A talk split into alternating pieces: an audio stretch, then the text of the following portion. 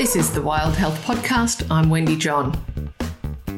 New Zealand is currently undergoing a massive health reform, and with a population comparable to, say, Denmark or Scotland, Kiwi health leaders are constantly scanning the global horizon for innovations for better patient outcomes. One such leader is our guest on today's podcast, Dr. Penny Andrew. Although Dr. Andrew says she's keenly watching Australia for lessons on, for example, scaling up telehealth, there's also a wealth of learning Australia could take from the work Dr. Andrew is helping create at I3, the Institute of Innovation and Improvement. So, with ears wide open, let's hear what she has to share. Andrew Tokowinua. My name is Penny Andrew. I am a clinician and I live in Aotearoa, New Zealand. I work in a health organisation called Te Whatu Ora Health and I am based in what was once known as a district health board, so a hospital system that is responsible for a geographic population and so responsible for health services across that population, both within primary and the community and in the hospital.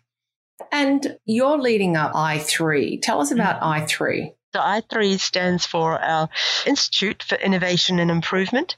It's an innovation and improvement team that sits within this health organization. And now we've got two hospitals that we're responsible for. And it came about six years ago. We have a CEO who has a wonderful vision of really how do we actually scale up and accelerate innovation and improvement across an organization and create a scalable and sustainable model.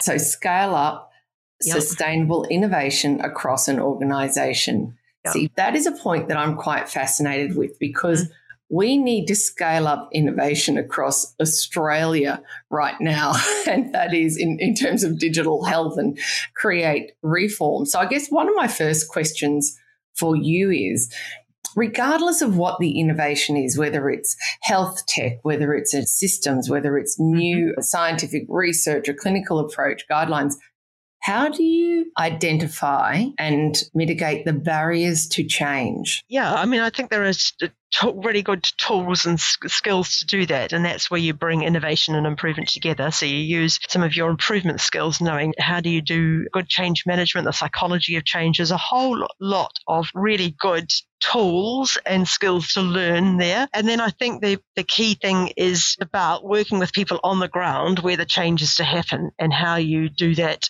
through development of relationships and that on the ground support. You can't do this type of work at a remote distance with a centralized team that doesn't actually have relationships with people on the ground where that you want the change to happen.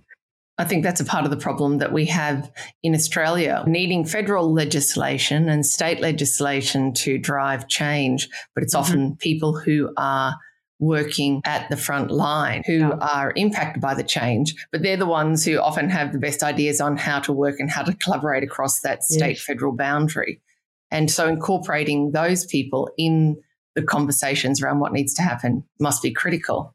It is critical and it gets trite, but they say that the people who know how things need to change are the people on the ground because they are living and experiencing it every day. You know, really good change management is understanding workflow and how they work and understanding the psychology, like the, how the team works, and then basically supporting them to come up with the ideas and to sort of identify which of the, the ideas most likely to be successful and how they test those ideas out, measure whether those ideas are successful, and then that's where you get the the sustainability happening because that's embedded in their workflow within their teams. I know it's trite, but it's, it's really important because the really good ideas are the ones that are grown on the ground. And I guess that's also incredibly important when you've got a model that might work for one area or one region that could work in another region, but it needs to be really deconstructed and customized for that particular region. You can't just rip up somewhere from one part of the country and apply it to another and expect it to work. Absolutely. And I think that's why you've got to have flexibility and know that things need to be adapted. But I think that's really, really good, requires really good change management because immediately go and tell someone you're going to do this, particularly I'm a doctor and we don't like being told what to do. So good change management is understanding, and I go on about the psychology change, but it's understanding how this person thinks and then making it their idea and then working with them on how do we make it work work for you. So really, really important that we listen and we help people to affect the change and we don't impose something on them and take it with them. Like if you're going to do a large scale electronic health record rollout you know not so much the system but how that change is implemented makes it successful or not. What are some of the key priority areas for you? I know there must be so many but uh-huh. if you were to sort of cherry pick some of the really structurally important innovations that need to happen to move healthcare forward? What would you say they are? Yeah, one of the critical things is getting access to data. It's so important for improvement and for innovation. How do you know what to innovate and improve? And that needs to be data driven and evidence based. So we still have too much paper and still too much manual data collection here. So I think a real focus on what data and information do we need and how do we get it electronically. So we have had a real focus on analytics in our organization. I think it's really important because if you want to do things, people say, oh, we need to do AI and AI is really important. And it's like, great. Well, you need electronic data to do AI because you need big data. Yeah. And so you really need to focus on how do you go digital because you do need to go digital to get that data and what data do we need. So how do you prioritize that?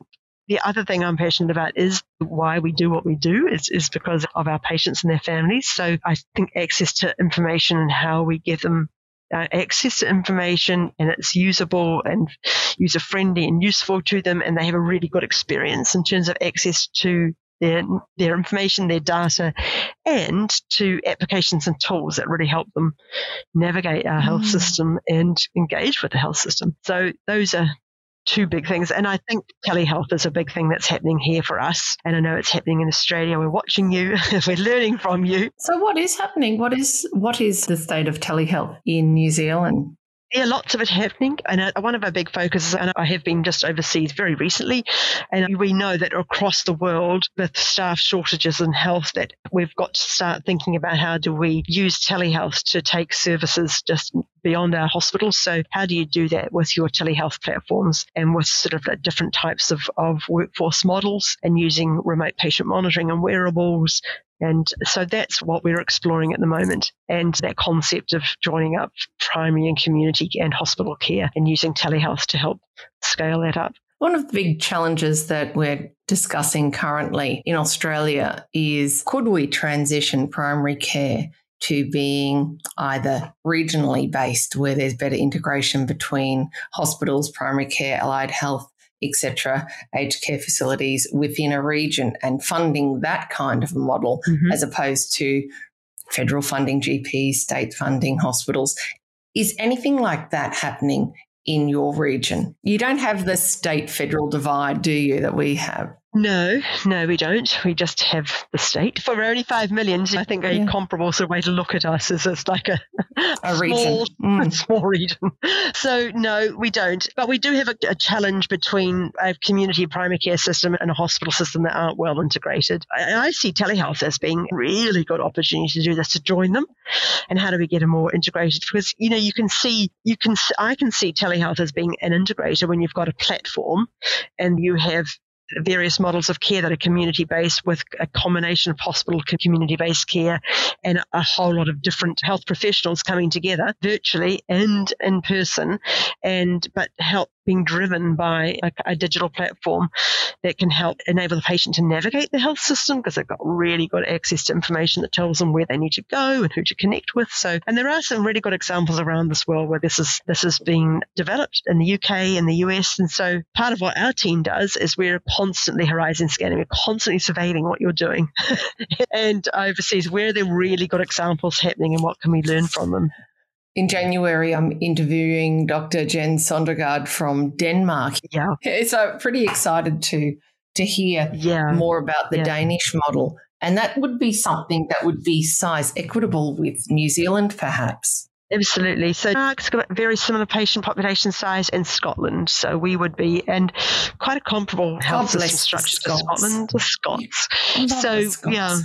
So Denmark and Scotland are comparable, and they're they're two exciting countries in terms of the some of the uh, things they're doing. You know, innovation in health. Scotland has got uh, similar issues or challenges New Zealand has in terms of its geographic spread of its population, where telehealth there's amazing opportunities to to explore with telehealth in, in that type of. So I look forward to that podcast, Wendy. oh yeah, well I guess I should extend an invitation. We've also got our Wild Health Summit in Canberra oh, on May 3rd and May the 4th next year, which we know that Star Wars Day is May the 4th. We can't forget that. So, and it's really progressing a lot of the conversation that sounds like you're having with your team in your region. Mm-hmm. And it occurs to me that New Zealand and Australia aren't that far away, and that the model that New Zealand might implement could be a really useful team model that we could share or learn from collaboratively as we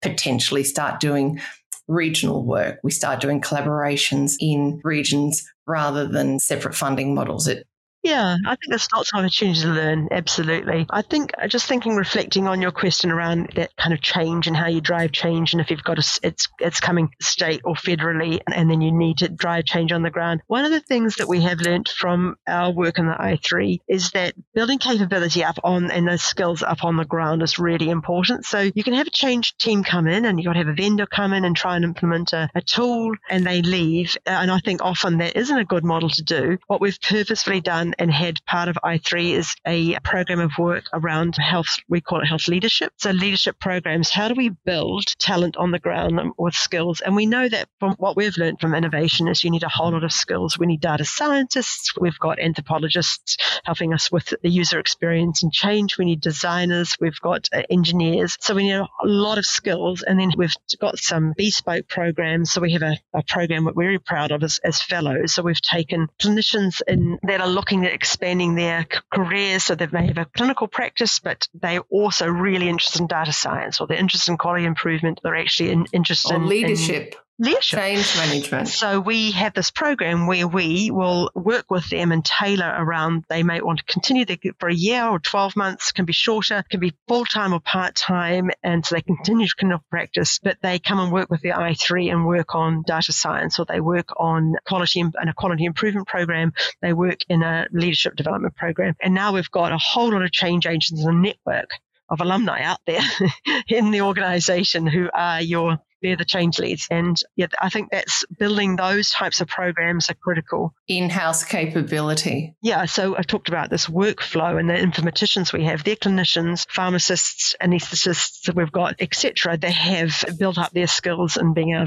to develop systems and develop amazing electronic tools that improves the user experience in terms of clinical workflow. It makes a lot of sense to have people who are leading the change to be already a part of the organization that you know if you need clinicians who are already part of the organization it could actually be an opportunity for those people to have a bit of a career break from the stresses and strains of being a clinician yeah, absolutely. Could be a sabbatical. Yeah, we do have sabbaticals. They come and do sabbaticals with us. We've got one, a lovely, wonderful renal physician at the moment with doing sabbatical in I3, building a significant equity program around patients with chronic renal disease.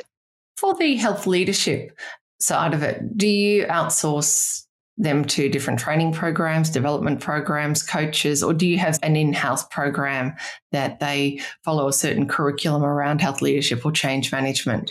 Or is it more an on the job learning? Combination of all that. so we will tailor their program to them. They will, for some, want to do some external courses. Like they might be doing an MBA, they might be doing a Masters of Health Leadership. So we'll do that, and then it's always with combined with experiential based learning. So they will lead a program or project and build that at the same time and use the skills that they're learning. And then we have a series of leadership events where we will bring in guest speakers and experts in the field to come and talk for our fellows and our people on sabbaticals. It sounds like a wonderful approach. What are the challenges that you're currently facing? We definitely are really facing as a health system. And I know this is an international challenge as workforce, workforce challenges in terms of vacancy and people being away sick. So that is probably our biggest challenge as a, in health. And that really affects an innovation and improvement team and the resilient, not because staff, you know, health staff are very resilient, but just they have been really, really working so hard and exhausted during COVID. And so it's, and with now with the vacancies that we have and the, the lack of a health workforce, that makes it really, really challenging to, to you on the, the pace that we have with innovation and improvement. So that's probably, I think, as a health system, our biggest challenge. But I think always, for everyone, I'd say, well, I'll speak at least for you budget, you know, having resources to do these things is hard because health is so ex- relatively expensive. It just keeps, can eat money. so how we get that balance right, we can continue to innovate. And, but, it, that, you know, I think that's a challenge of innovation and improvement. Now, you have mentioned that you're watching Australia with great interest and always scanning the horizon. If we were to rightly acknowledge the huge amount of innovation that i3 have created in your region, what could we learn from you? I think that within an organization, you do need executive level leadership, a, a, visionary leader and a leader that's committed to innovation and improvement and sees its value and its worth. I think that the other thing we've learned is that you absolutely have to invest in people. It's not about investing in external vendors, but you have to invest in your staff on the ground. And that's building these leadership programs and building the skills in your staff on the ground and supporting them to innovate. That, that's a big commitment that need, absolutely needs to happen. And I think that then you've got to have a real focus on really good data, evidence base, and bringing innovation and improvement together for us is a really good learning. So we used to have a silo, we had an innovation team, we had an improvement team. Bring those two things together, and then the magic happens. So we're not just innovating for innovation's sake, but we have a reason. It's to make a meaningful change to a patient in terms of their outcome and their experience. Keeping the patient at the centre of it. Always at the centre. Yeah. Thank you so much, Dr. Penny Andrew, for joining us in the Wild Health podcast today. Really appreciate your time. We've always got so much to learn, but it's been a pleasure talking to you. And I'd be happy to share with anyone if they want to learn more, that we'd be happy for them to contact and come and visit. we welcome you. We're allowed to visit now. Thank you, Wendy. That was Dr. Penny Andrew from i3, the Institute for Innovation and Improvement within New Zealand Health. I'm Wendy John. Thanks for joining me in the Wild Health Podcast. If you've enjoyed this episode, you can search for us on your favourite podcast player and subscribe. Leave us a review if you like. If you have any news tips or want to chat, you can email me at wendy at medicalrepublic.com.au.